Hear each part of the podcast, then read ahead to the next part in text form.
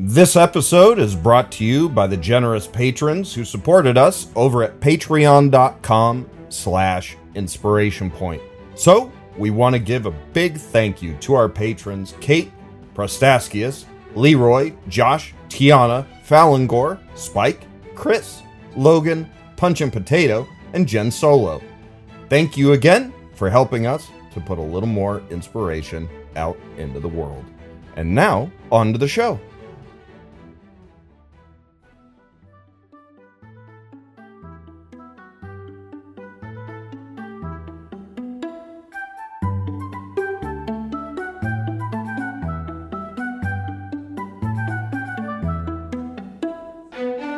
Ladies and gentlemen, welcome back to another embattled episode of Inspiration Point. I'm Andrew. And I'm Adam.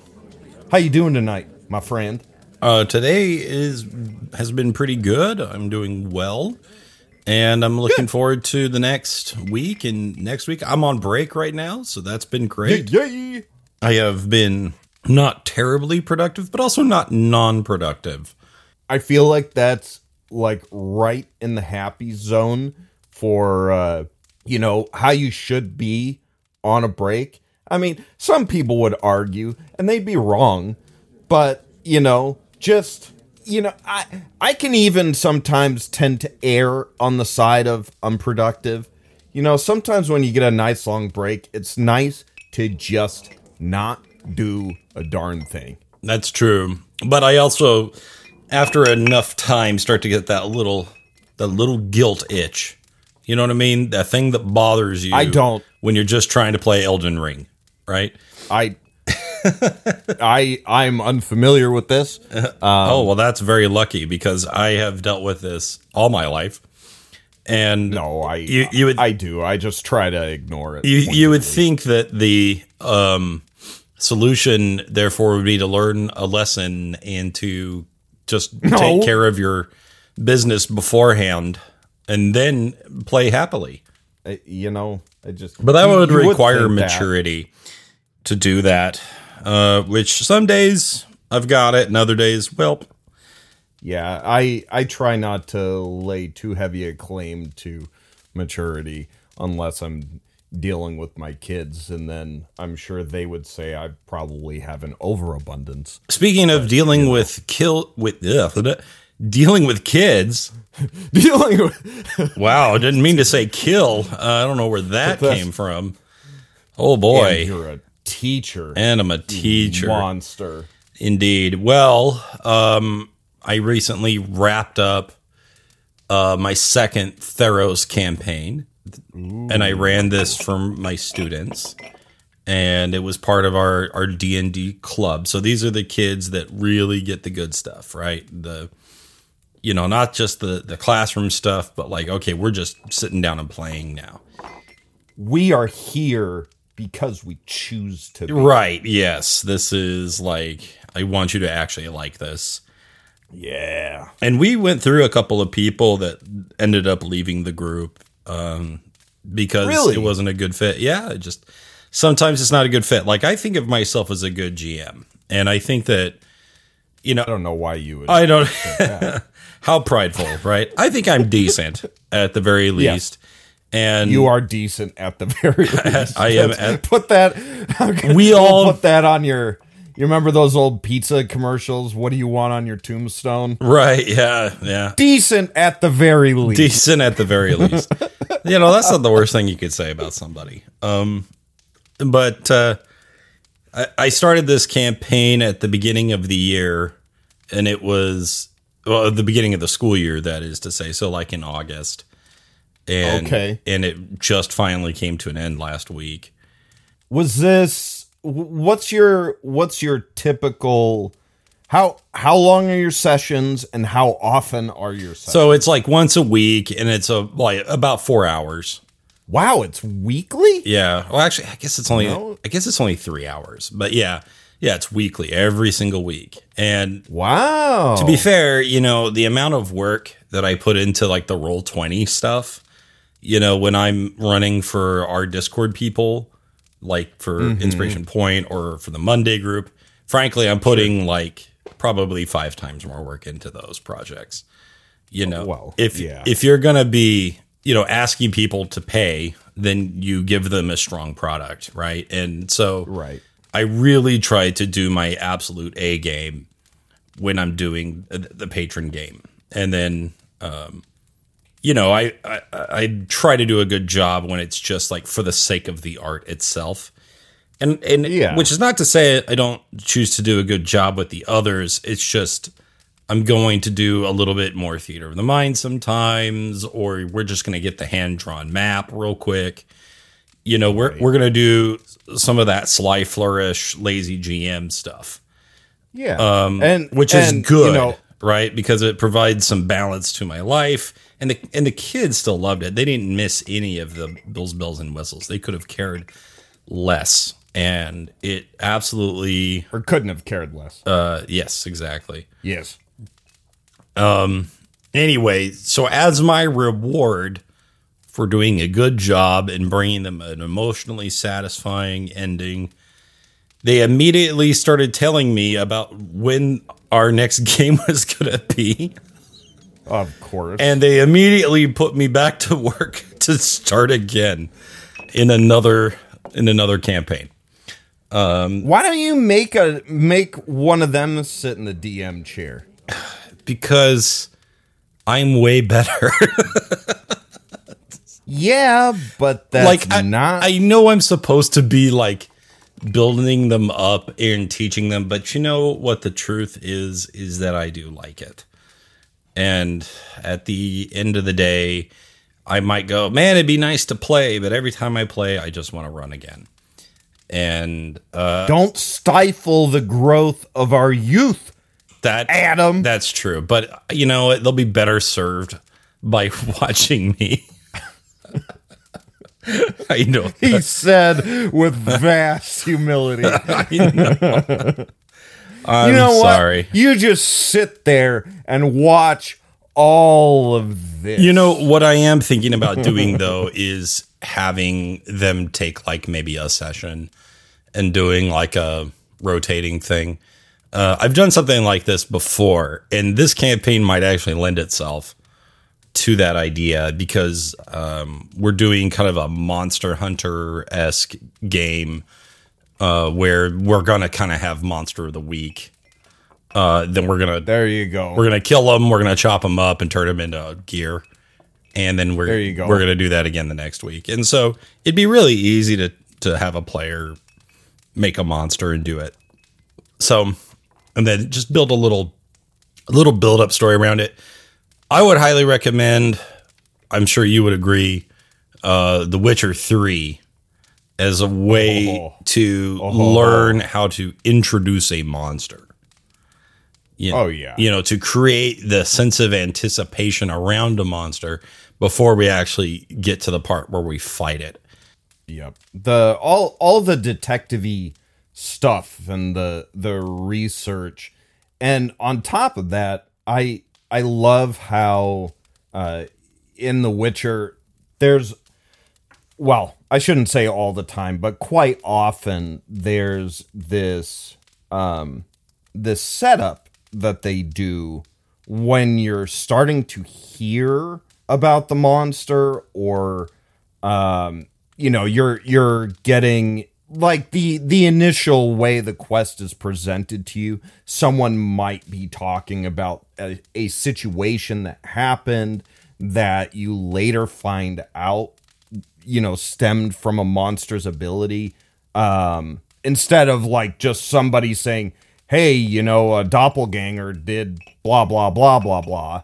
You know it might be like hey someone said they saw me somewhere doing something and now you know i'm arrested you know can you go find out what the deal is with this and as you go investigate You realize. find out that Yeah. it's a doppelganger and you know you start picking up on clues and that's a great way to to get to get it not only a cool way to just find out facts about the monster but to get emotional investment too Right. because you can use that opportunity to tie in the the stories of the people whose lives are being impacted by the presence and actions of the monster or whatever creature. And I, using. I 100% agree with that. And on top of that, there's monsters where sometimes you have to understand the psychology of them or their emotional Absolutely. trials that, that bring them to this point because just whacking them with a sword won't be enough. Um, right. And that's just really great. Now, I want to combine that idea with the Monster Hunter series, like Monster Hunter World or Rise or whatever, where mm-hmm. where we all get together and we fight a big thing, and the big thing dies, and then we chop up the big thing and make it into gear. Like that's really fun. Also, that game has a lot of like inventory management stuff, creating sort of like traps and poisons um, you know, trying to do that thing where we sort of counter the monster and feel Right. not just like we're punching it, but that we're hunting it. And both both of the games do a really good job, but I think that if you combine them together, you get something even more interesting. And so, Oh, sure. so I that's hard to do in a video game, of course, because of all the production costs and time. But when we're just using our imagination, that's done on the cheap, Budget is low. much You know, lower budget. I think you know one of one of the most interesting things about uh about like I guess combat theory and things like that um you know the environment and where you fight is an extremely crucial oh yeah, uh, decision or uh, point of information regarding the situation that you're about to go into. And I think that when it comes to doing like the whole monster hunting thing, um, I think one of the most satisfying things that that there could be, especially in a pen and paper sense, might not even necessarily be the fight itself, but prepping that that uh, anticipation. well, literally prepping the area, Right. like coming up with traps and setting them out and stuff when the monster's not actually there yet. And then having that monster come in and starting to see all the dominoes fall and having this, like, you know, you could even have it be almost like this big Rube Goldberg thing where you can have these like Yeah, sure. mousetrap chain reactions and all kinds of things. Well, you you, know, want to feel clever, That. Oh, absolutely. right? And and it needs to make sense that you can't just like walk up and punch it. Although we do want to have some of that. Sure. Um, my Sunday group just killed a Tyrannosaurus Rex, which was cool. And they did a whole thing where they tried to draw it out of the cave, and then they had a log trap set up, Ooh. and that was really what, cool, What kind of log trap? like a pendulum. Ah, okay. Was it the single log or the double log where they smash something in the middle? Oh no, just single, but double would have been cool. You know, those both. Heck yeah, it been great. Would have been cool. Those Ewoks, man, they're they're vicious little buggers. So um, it was it was really cool because everybody got a chance to kind of express, you know, how their character's flavor worked, and this is something where D and D is an interesting difference compared to those other games because in Monster Hunter, like you can do it by yourself or you can do it with pals, but you're all your class is basically like your weapon, and then like um in of course in Witcher you're just Geralt, right? Or sometimes Ciri.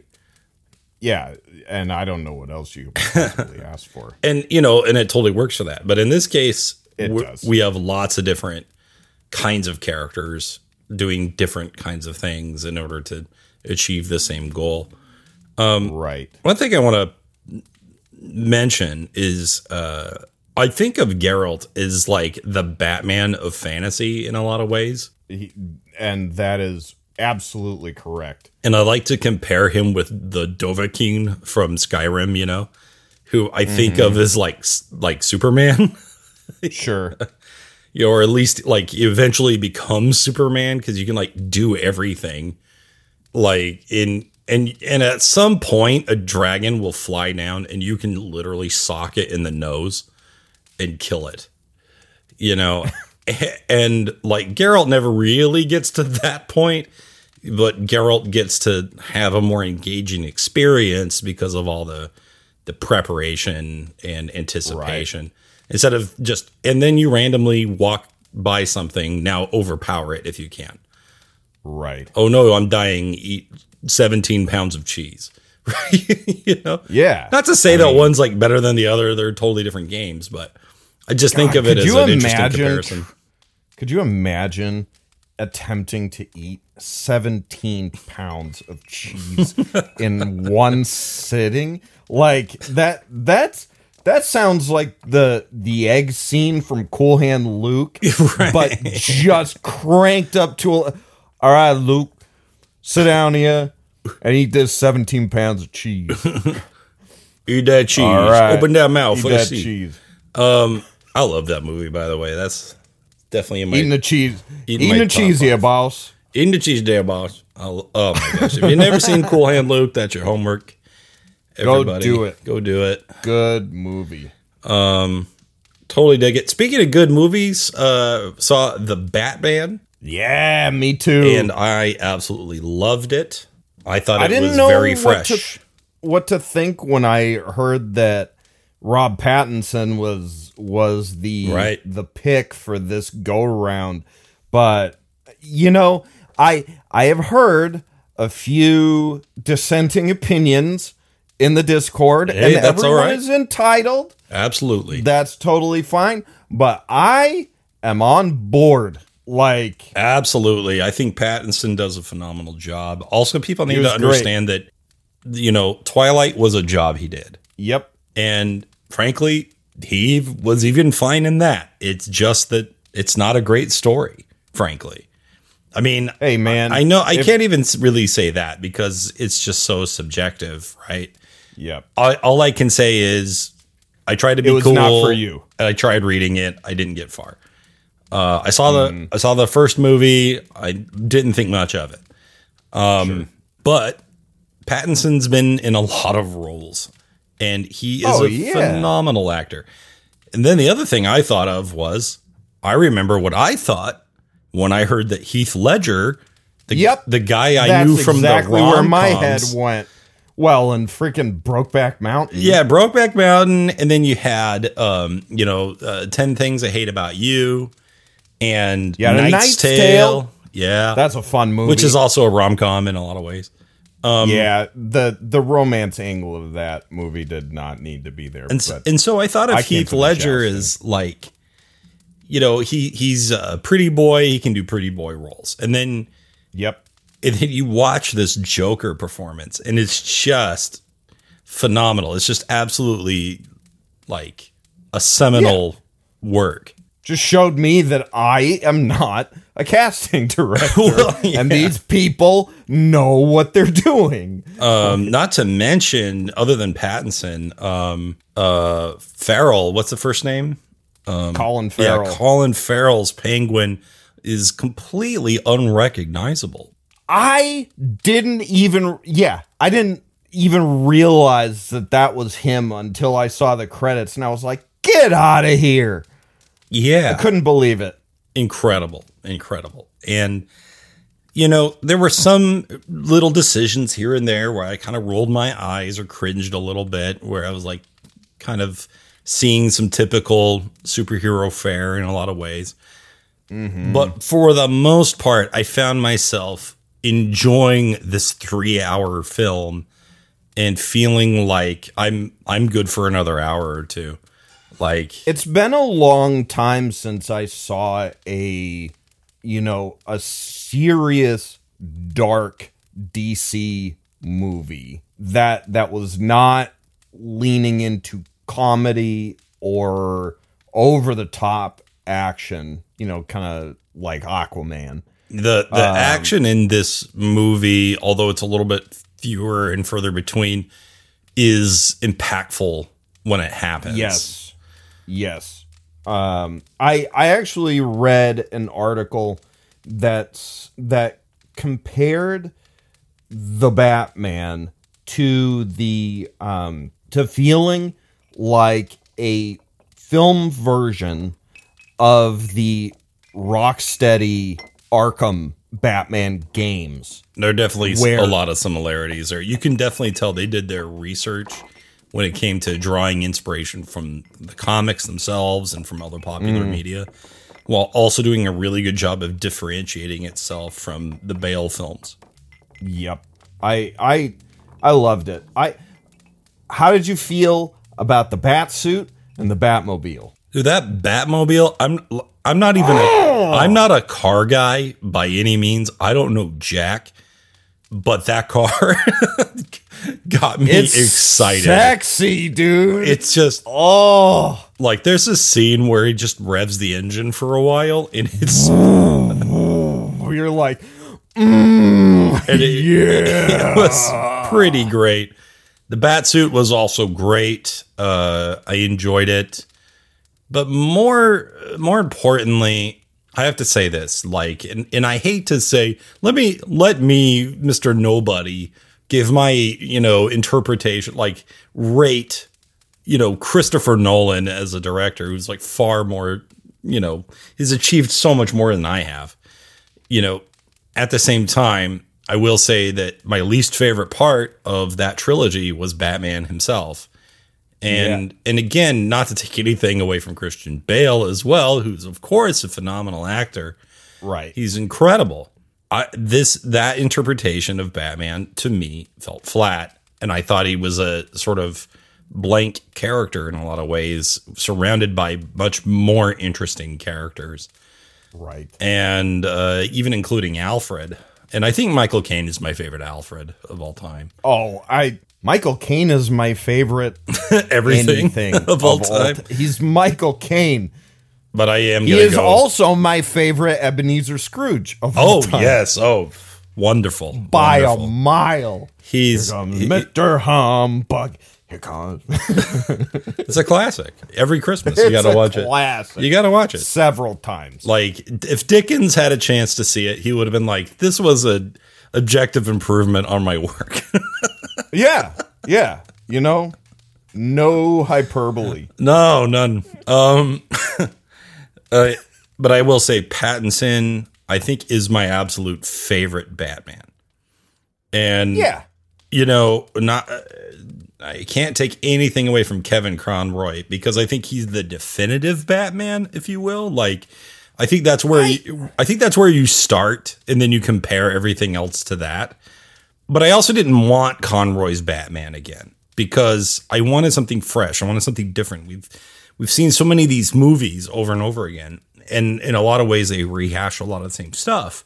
So it was nice to have something that was just a completely different take, particularly on the Bruce Wayne character. yeah. I, you know, and and I saw some of this. Uh, you know, we were kind of discussing this in the Discord, at least lightly, uh, earlier on, and I, to me, the in including Conroy and and for for what it's worth, including Mark Hamill in the comparison for like the various Jokers and stuff. I I almost don't include them when I think of you know who my favorite Batman is Because it's not live action? Yeah, because it's it's a different kind of performance. You're voice acting. And and that is 100% that this is coming from someone who loves doing stuff with his voice. Voice acting is 100% work and it Oh, takes course. a massive amount of skill. This is not to diminish what Hamill or Conroy do. They I think when it comes to the voices of Batman, But let's get to the but. they are they are definitive but they i don't think that that you really can compare those guys with the with the live action actors because it's it's an it's uh almost apples to oranges like it's a different kind of performance right like if it was just the voice, who's like who's picking Christian Bale? I can- or who's picking Pattinson? I can 100% say that they are different. right. but I can also say I think they're still comparable, and it, it just depends Okay. on what uh, on what parameters you want to use, right? I mean that that part's completely up to you. Because when I look at let's say Pattinson's Batman, it's not one hundred percent Pattinson's Batman. It's the director's Batman. It's the writer's Batman. It's the production. Sure, okay, It- sure. it's this full on interpretation of a character that is that is brought to life, right? And and Bale's is the same way. I don't know if Bale was the one that said, you know, Batman should really sound very gravelly for some reason, right? oh, maybe maybe or if it was Nolan or what and how how far that needed to go because I mean it's like a meme that voice. Uh, But we're talking about Where's Christian Rachel? and it actually kind of works in that scene, but like particularly in Rises, it gets really comical.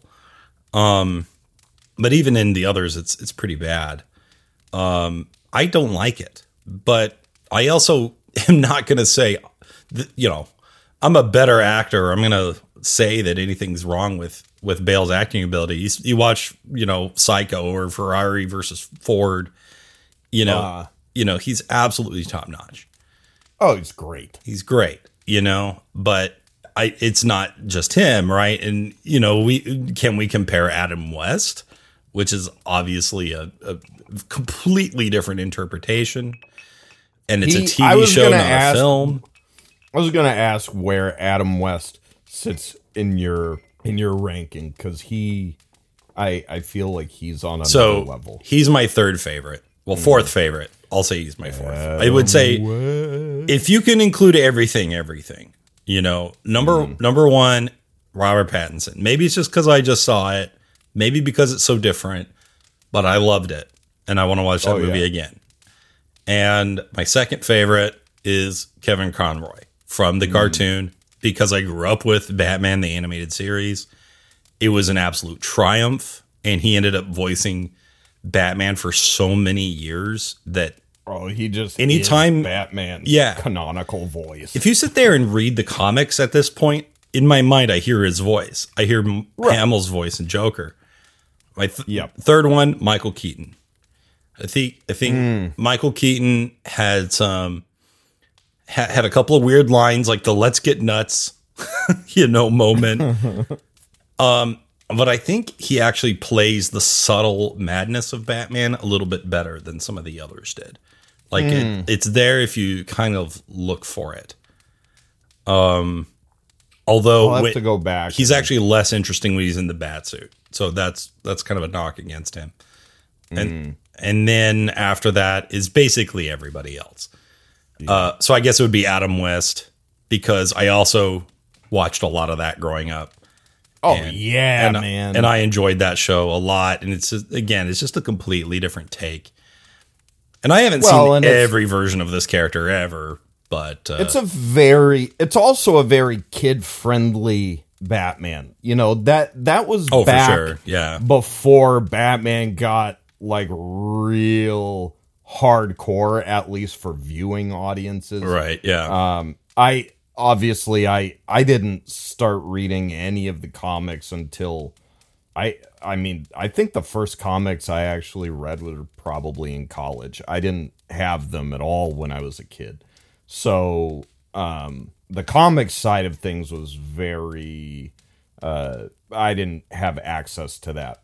But for TV, you know, when when you're a little kid, watching like the the Dark Knight kind of Batman like that'd that'd be a little rough. Where you know Adam West was, you know, let's have some Batman fun Absolutely. with my with my shark repellent. yeah, I mean it's campy, you know, and Yeah, and all the villains were wonderfully campy, and uh, it, it was just a lot of fun. Um, Oh man, how, how about the uh how about how how far has the Riddler come? oh my gosh, those days.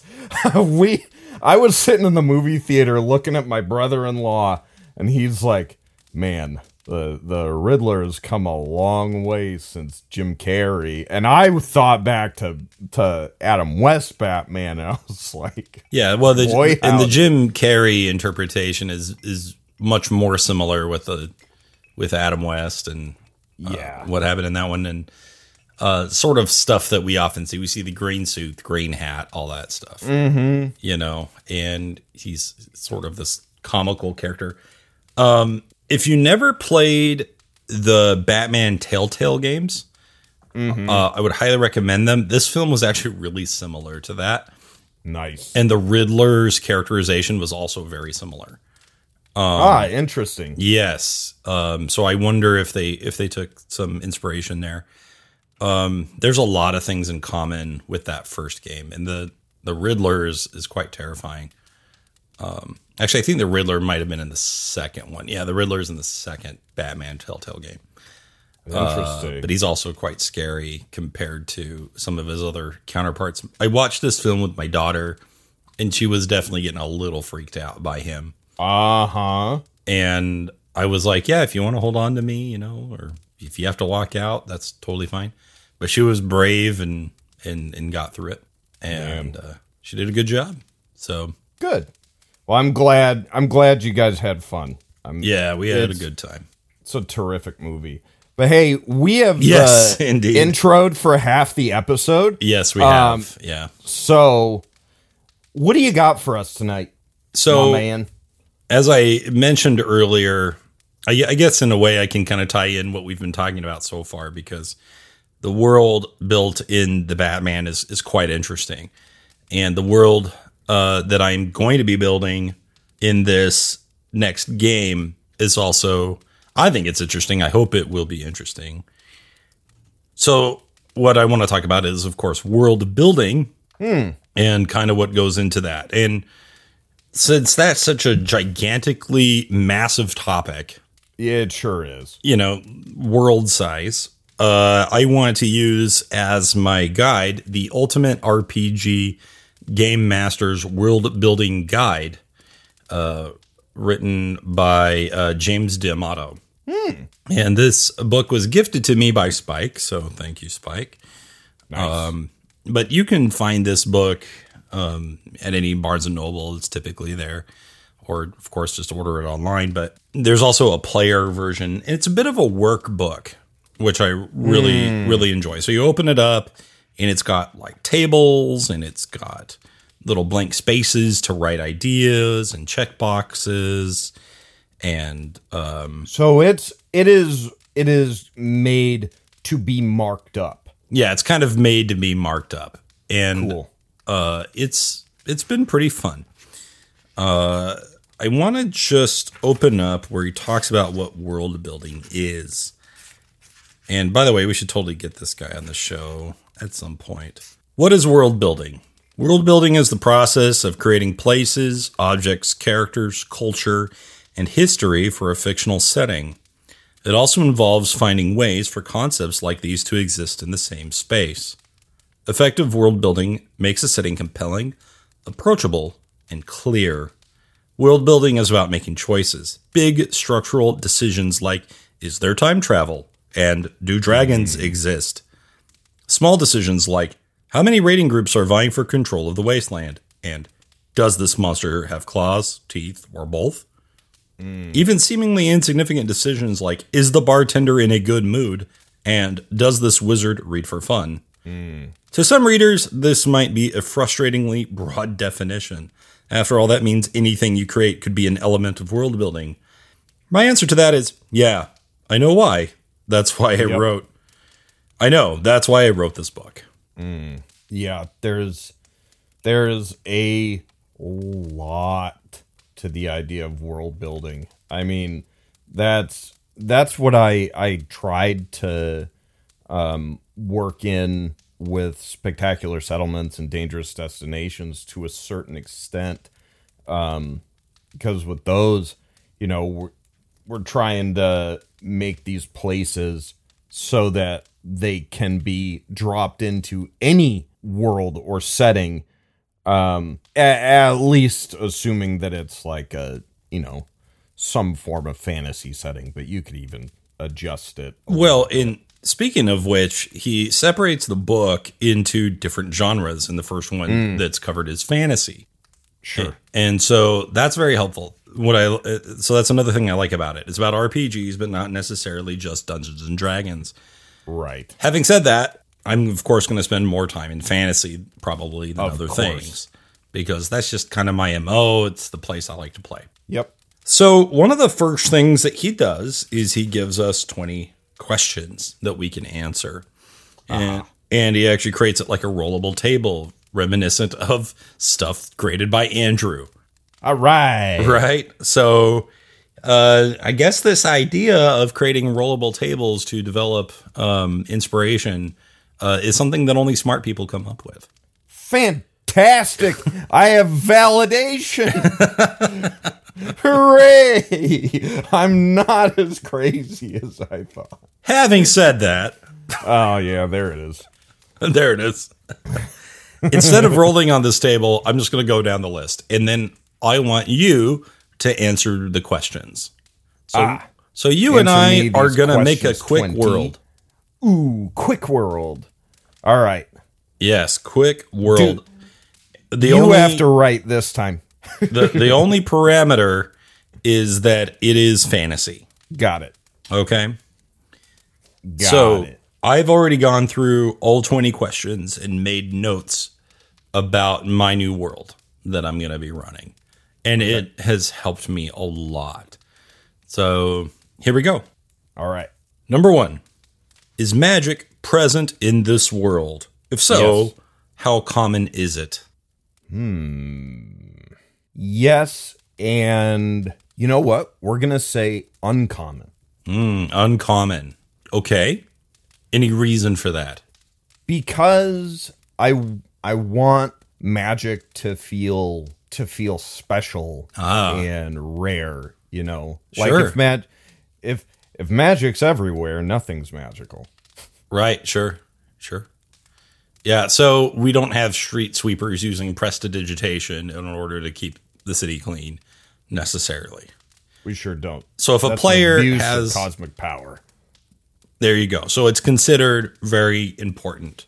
And we might be able to build more on this idea as we continue, but let's go on to the next question. Okie dokie. What major event in this world's history is remembered largely inaccurately? Oh, that's an interesting question. I know. Yeah, these are there's a lot of interesting ones here. So an event that people don't really remember accurately, as we often do in our own history. Hmm. Let's say the hmm. Now, are are there I I'm guessing that at least the way the book approaches it, like it literally could be anything, but are they thinking things that are like literally on a global scale like like how the continents were formed or is it more like I think that's up to you, my guy. I think it could okay. be um, how did this big rock in the middle of town get there? Or a lot of times cities have a big tree. Is there a reason for that? Um, gotcha you know, is there is there so it is really as broad as it sounds Yes. Okay. It could, could also be something like, why is this political class so impoverished? Right. all right so we're gonna say because this is the first thing that popped into my head Sure. um how how the continents were formed okay, great. So, what do people think? And do we have an in- inkling of the truth? And just go with the first thing you can think of. okay so run that run those by me again what what do people think happened Yeah. What do, why do people, what do people think happened to form the continents? people think that tectonic plates shifted and, s- So, the scientific explanation is the false one. yes correct I like it. I like it. So, what's the, what's the truth then?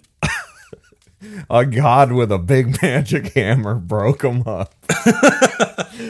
he said, "These need this this landmass is too big. We need more smaller landmasses." I got it. Big chisel, big hammer, wham, wham, wham. Oh my god. boom, continents. That is great. I like it. I want to play in this world already, and we've only done two questions I do too. because this place sounds dumb enough to be right at home for me. Right? Oh, thanks. I don't think it sounds dumb. I think it sounds rad. There's no difference. We've already established this, Andrew. This is this is That's your true. modus operandi. Do the dumb That's thing. true. Why That's is it good enough for you, but not for the gods? The gods are like, you know what the dumb thing would be? That's true. and you know, if you take the word dumb and you keep one letter, cut one letter in half, get rid of one letter, and change one letter to F, you get fun. Right? That is technically correct. And that's the best kind of correct. That's the best kind of correct. I dig it. Okay. Here's the third question. Are you ready? Okay. I am ready, Freddy. What happens to people when they die? Ooh. I know. Oh, I love Yeah. that. Yes. they ah they move over to there's there's a I don't know if I if mirror is the right word, but basically there's an alternate plane, kind of like the Shadowfell or I guess I think the Feywild is like this too. Where it's like laid right over the top Sure. of everything else, but it's an entire spirit world where they continue going going on with their lives and stuff.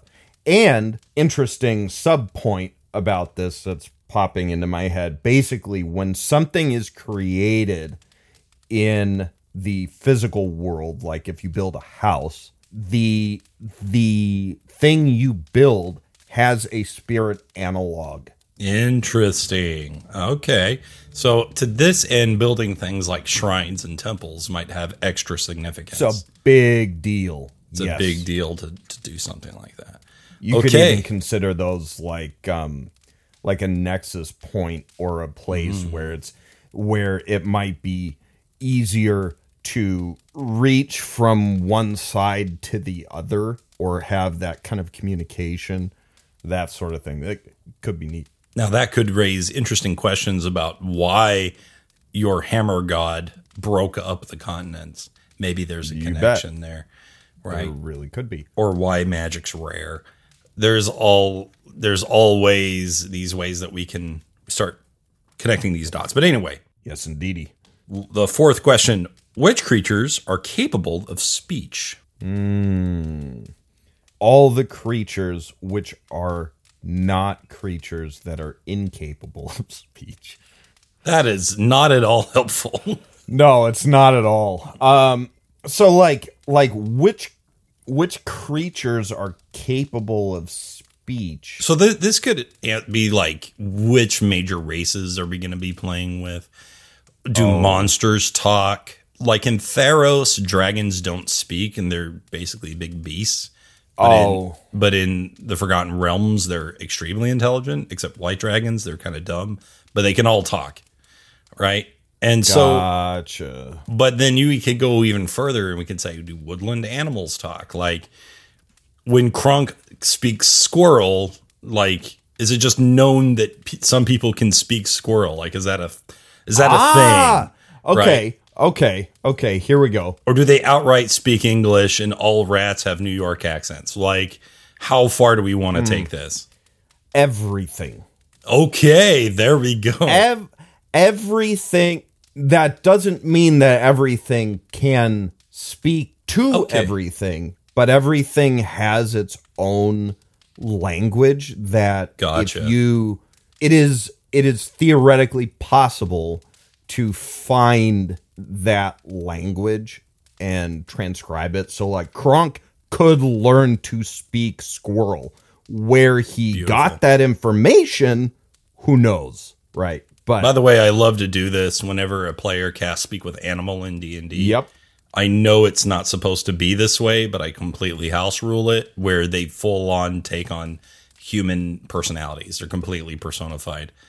Um, you know, there there aren't many things when it comes to D&D where I will straight up say that there is a right and a wrong way to do something, but the speak with animals thing, forget what's in the books, anthropomorphize those animals, give them personalities. It's just objectively more fun. I think it is. My Full players stop. have always loved it. They, they've always loved it.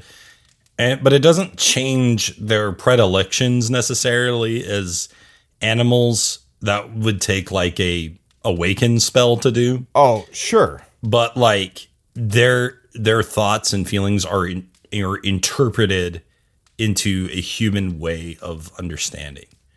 Right. And so it adds personification where we might not see it otherwise, but they are still animals. Super um, fun. Yeah. Okay. So I like this. I, I even more want to play in this world now. All right. Now this one's really fun. What is special about the shape of the world? Ooh. Like Theros, for instance, is a disc. Um, so it was of course a, Discworld from Disc the from the Terry Pratchett novels. That's right. Right. And uh what's interesting about the shape? You could have like ring worlds, donut worlds. Yeah, I I actually I know um you could have pyramid world. I that crossed my mind too. Um I and marble being held by an alien. Oh my god, the possibilities are endless. Um hmm. Ooh, you know what? Let's have it be ah. Okay. We're going to have it be it was initially a sphere. Okay. Right? But when that god came down and it's used his hammer, okay. He basically uh, originally the landmass was like a Pangea. It was one big landmass. Everything else was water. He comes down, mm. he goes boom and he smites right smack into the center of this thing and splits these pieces off. Just one big, you know, cracking cataclysm. Mm-hmm. So basically, that impact, imagine it creating this massive crater. So take like a ball of clay, a perfect sphere, and then push in on one spot where it basically makes it almost into a bowl. Okay, bowl world. I like it. But there's surface still all the way around. Right. Right? Totally gotcha. That can be really interesting when it comes to like weather conditions and what kind of oh, creatures might thrive or die off in that sort of area. It'll be insane. Right? So you know somebody world. who's actually a geologist or whatever is listening to me going, "This guy's a freaking idiot." yes, but being an idiot is what makes interesting world building. So checkmate, geologist. Yes! They said that I'd never amount to anything.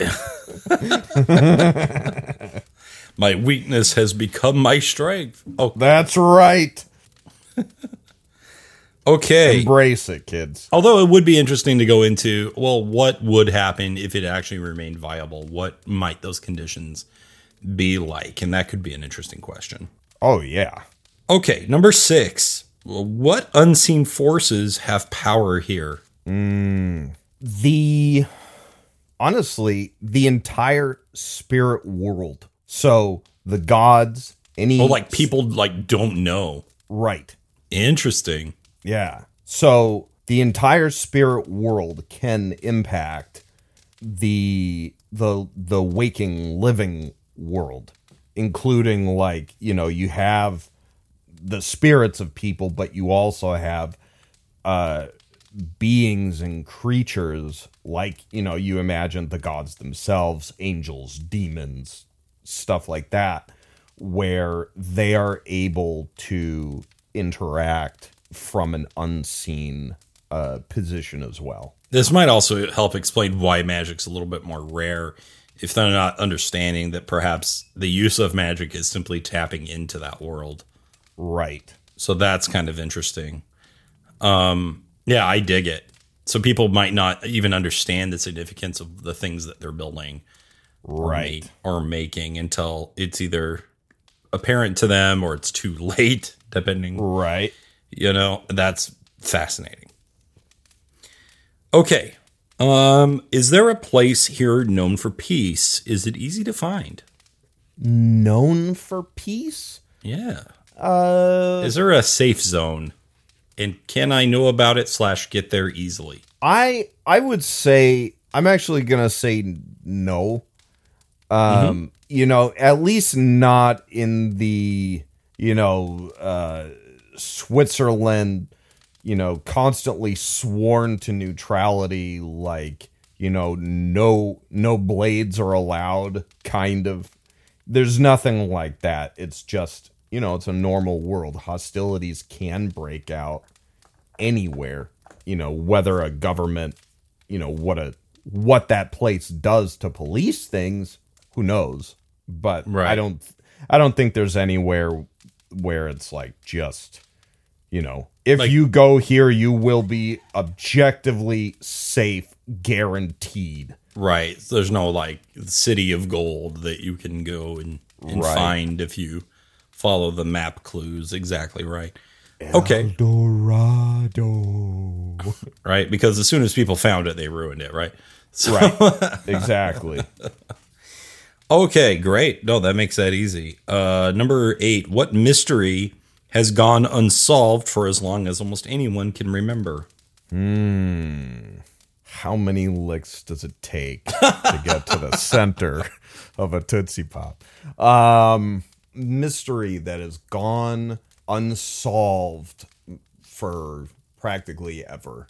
Um, man, I'm drawing a little bit of a blank on this one. Okay. You have Ma- any suggestions? Okay. So, a mystery that has gone unsolved. Um, it could have to do with inhabitants of your concave section of your world, or maybe people in the concave section believe they are the only inhabitants of the world. So, in in a way, it could almost be like an allegory of the cave, and your your outer worlds and inner worlds could be somewhat unaware of each other. Um, another way to go with it might be to introduce a completely new plot element. Um, for instance, sure. I, I, I just, I think I just got it. Okay, how to travel between the bowl, the between the inside to the outside. All right. And how does it work? You know what? Scratch that. I don't like it. When I said it, I it popped into my head and I was like, yes, but then I verbalized it and it's not working for me. Well, one thing you might do is where did the monsters come from? Where do the you know uh, bad guy army? Where does that come from? Um, hey, suddenly there was orcs. Why? Uh, could be Ooh. the mysterious assassination of the emperor. let's see the ah here we go why is there any magic in the world today Mm, like, why does does magic exist at all? at all and the answer is that where that hammer struck at the mm. very deepest point of the bowl is like the what is, what is it called? Like the Marianas Trench or something? It's like the one of the deepest parts of the ocean. Okay, at the very bottom there is a literal crack that that goes between the spirit world and the material world and it basically created like a magical leak like a fissure. Yep. Yeah. Okay, that's cool. Yeah, I dig it. Like the core of the earth is actually like a portal. yeah so like if you actually managed to swim down there without the pressure just squishing you like a bug you could pass through it and physically enter the spirit realm. Right. But of course, it's a two way street and they can get out. Right. And so- Correct. Correct. right. Okay. That's Now, really cool. does something guard that fissure? Who knows? Who knows? That could come up. Right. I like what started out as like a silly idea has turned into like an actual mythology here. Well, and just goes to show you the technique freaking works, right? Well, yeah, absolutely. And all we've, by the way, you know, this whole episode is taking place on essentially two pages of this book. And so there's a lot to do with it, right? Sure. and, Absolutely. and we can get into a, like a lot of detail here. But I like just starting with these 20 questions because as you you know as well as I do that world building is a fast path to burnout. And so yeah. we have to be really, really careful to resist that inclination to fully realize a world before we even play in it. We need to we need to understand broad strokes and then we need to get started. Right? And your experience of building this this world needs to be collaborative with your players. And that's actually something else that the author says at the front of this book that it needs to be a collab- collaborative effort. And so I don't think it's his expectation that you completely finish his book and then you begin play. Right? I think they need to go hand in hand. And my most successful experience in world building has come from doing just that. Yeah. Cr- creating very broad strokes, zooming in on a tight area of space and building out. And letting the players through their decisions determine just about everything. And It's um, it's also just much more manageable. it's much more manageable. It's much more fun because you don't like you don't want to like write out the whole thing and then be like boy that was a lot of work. Now do i want to go play in this sandbox? Well not really. I already know everything. Yeah. you you as the creator want to also enjoy discovery within your own world. That's very true. yeah. So that would be probably the best advice i could give when it comes to this sort of thing and that was a nice little interlude Yeah. So, quick question: How many how many questions do we have left? Eleven. And okay, would it be a good idea to break this into a two-parter? Um, yeah, it could be. Uh, I'll give you the choice. We can either two part this thing, or we can do lightning round on the second half. I wouldn't mind doing a two-parter only because this is a great idea and I think it merits taking taking the time. So let's do let's say we'll do Let's do the tenth question. okay, let's do the 10th question and then we'll do the rest next time and we can also kind of discuss um putting it all together, right? Okay, so nine and ten. I guess I still have two more. That's Um, fine. What is something very commonly understood, and what is something considered secret knowledge? What is something commonly understood? And that's, you know, stuff like gravity or Sure. yeah. let's see. And that might be something we need to introduce to the players. That this Yeah. world does work a little bit differently. Now, your characters know this, and everyone else knows this, but we can deliver this information through some interesting exposition up front. um everybody everybody knows that everybody knows that you can travel the world by ship and that there is an outside and an inside to the bowl Okay. so they they know that you can what is it circumnavigate Okay. the the planet as it were and Interesting. what what was the what was the second part Well, it's basically the opposite. What is oh. something that is a, that is secret? nobody knows about the fissure Okay. Nobody knows, or at least very few people know about the fissure itself at the center of the impact, right likely because of the pressure of getting there. right and also for for all any you know it, nobody knows. So I mean, it's it may be irrelevant, but the gods may be um, basically ob- uh, obfuscate obfuscating it, or or if I wasn't trying to use pretentious language, hiding. The gods are hiding it. Like, it's like, ooh, Right, you have to travel through the mist wordy. or something. Right, right, right. Yeah, sure. That that totally makes sense. Mm-hmm. Um, yeah, I dig it. Cool. Okay, and maybe we could even have the other mystery of what is that threshold guardian Right. that exists in that space.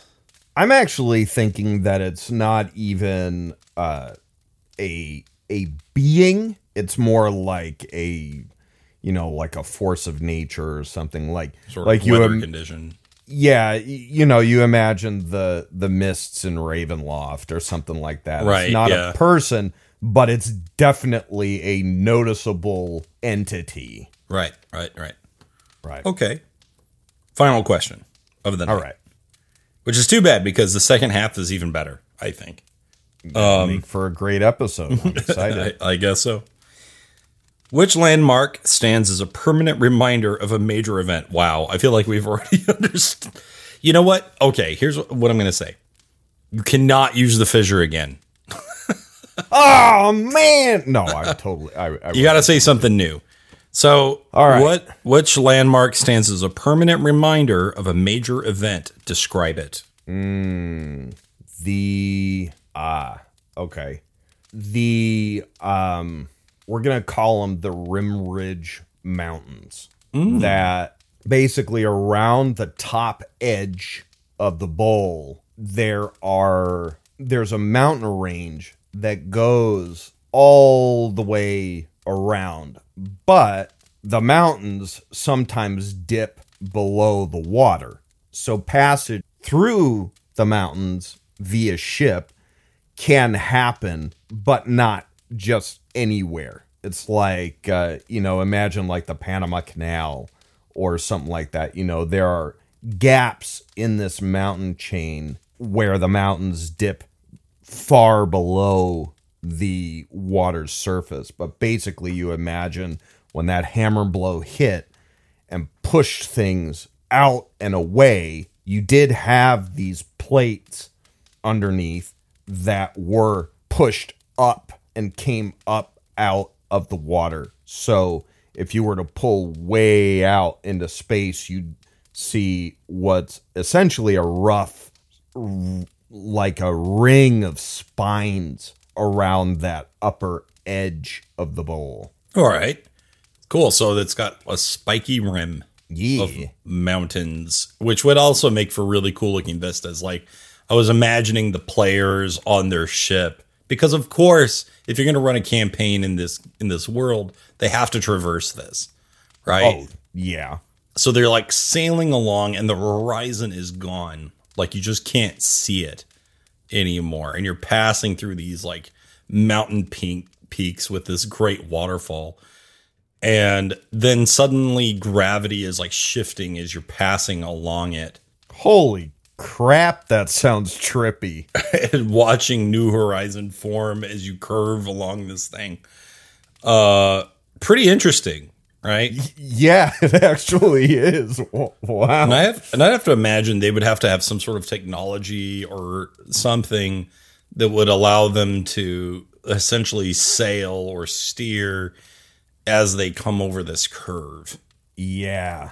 Right and uh that's very fascinating so like if this Or was you happening in a have film you have sailors, you have guys on oars who are just yoked. Like, just just shoulders that are like eight feet wide. Like, what do you do? Do you even row, bro? they're just these Robros. He that's all just, he just, they're Robros. They can't, they have a hard time walking through standard doorways because ah just yes so built. This is this is our new inspiration point character invention, the Robros. The Robro joining the the echelons of of people like uh, the Bayou Barbarians and That's right, the Robro the and and Mortimer, right? yeah, and good old Mortimer And Um, and Todd.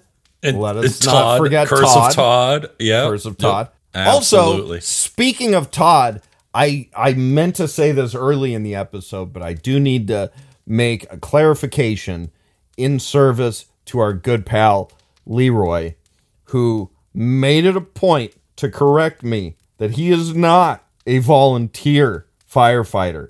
He is in fact an employed firefighter. He does it for money, not out of the goodness of his heart. So, I just want to make sure that you all knew, and I want to set the record straight. he's he's the real deal. he's the real deal so you pay for the real deal don't don't call him to fight your fires if he ain't getting paid your house That's is gonna burn down. And and rightfully so. and rightfully so. That'll learn you or, or something. Get a job. get a job. You don't want your house to burn down? Well you gotta do your part.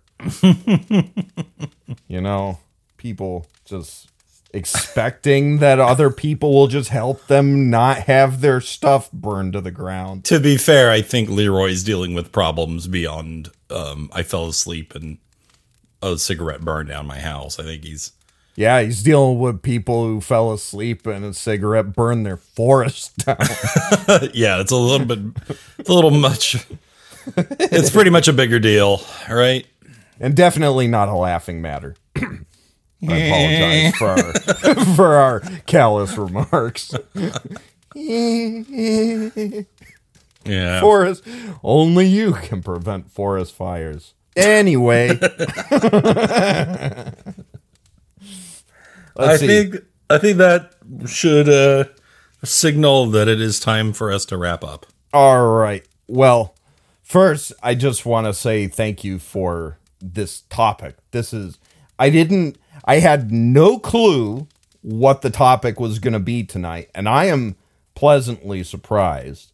And Good, uh, good. this this was very exciting. I was not planning on building a world anytime soon, and now I've got this half-formed bowl world just floating around in my brain. So thanks for that.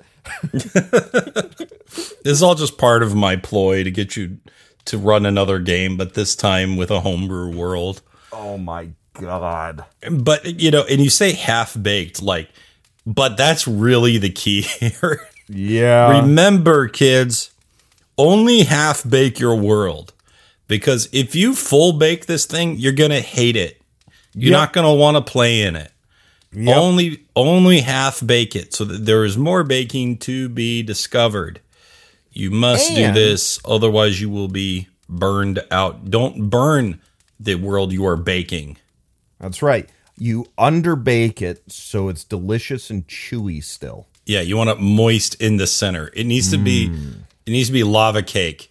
Yeah, or like a like a perfect chewy chocolate chip cookie. Mmm. mmm like the the homemade one where when you bite into it it's like just you know, you get something soft enough to chew on with a little bit of crisp on the outside. and It's like buttery with a little tiny bit of salt to it, but not too much. Oh, Or perhaps like a souffle.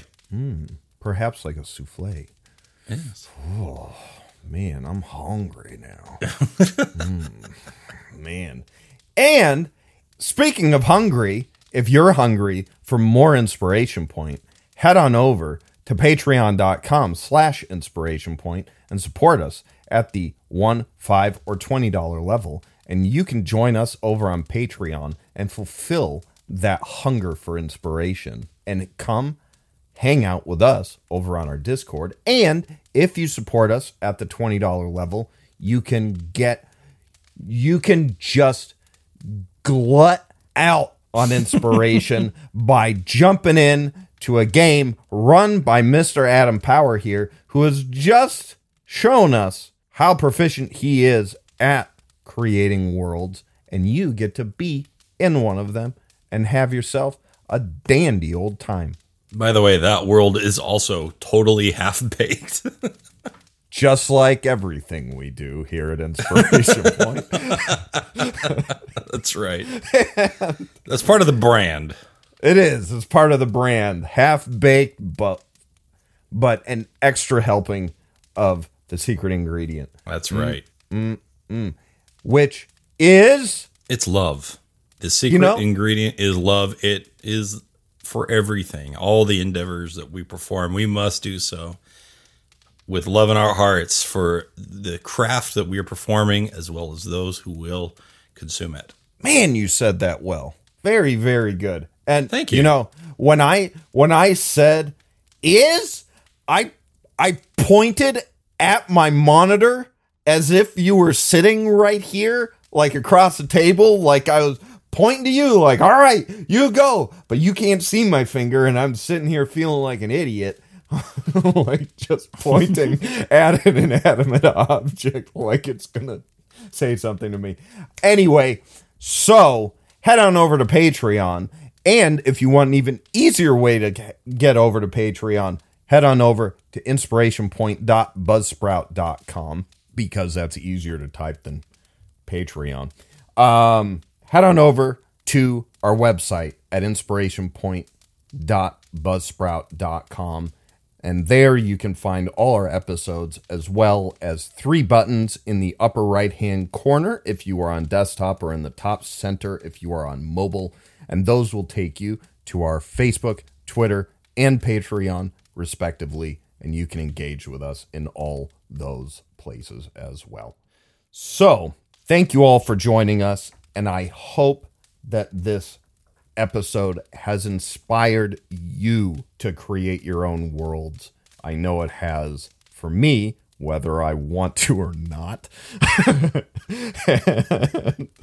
um, you know, incidentally, what you could do is while you're listening to this episode, I know we're saying this at the end of the episode, and uh, but you know, better late than never.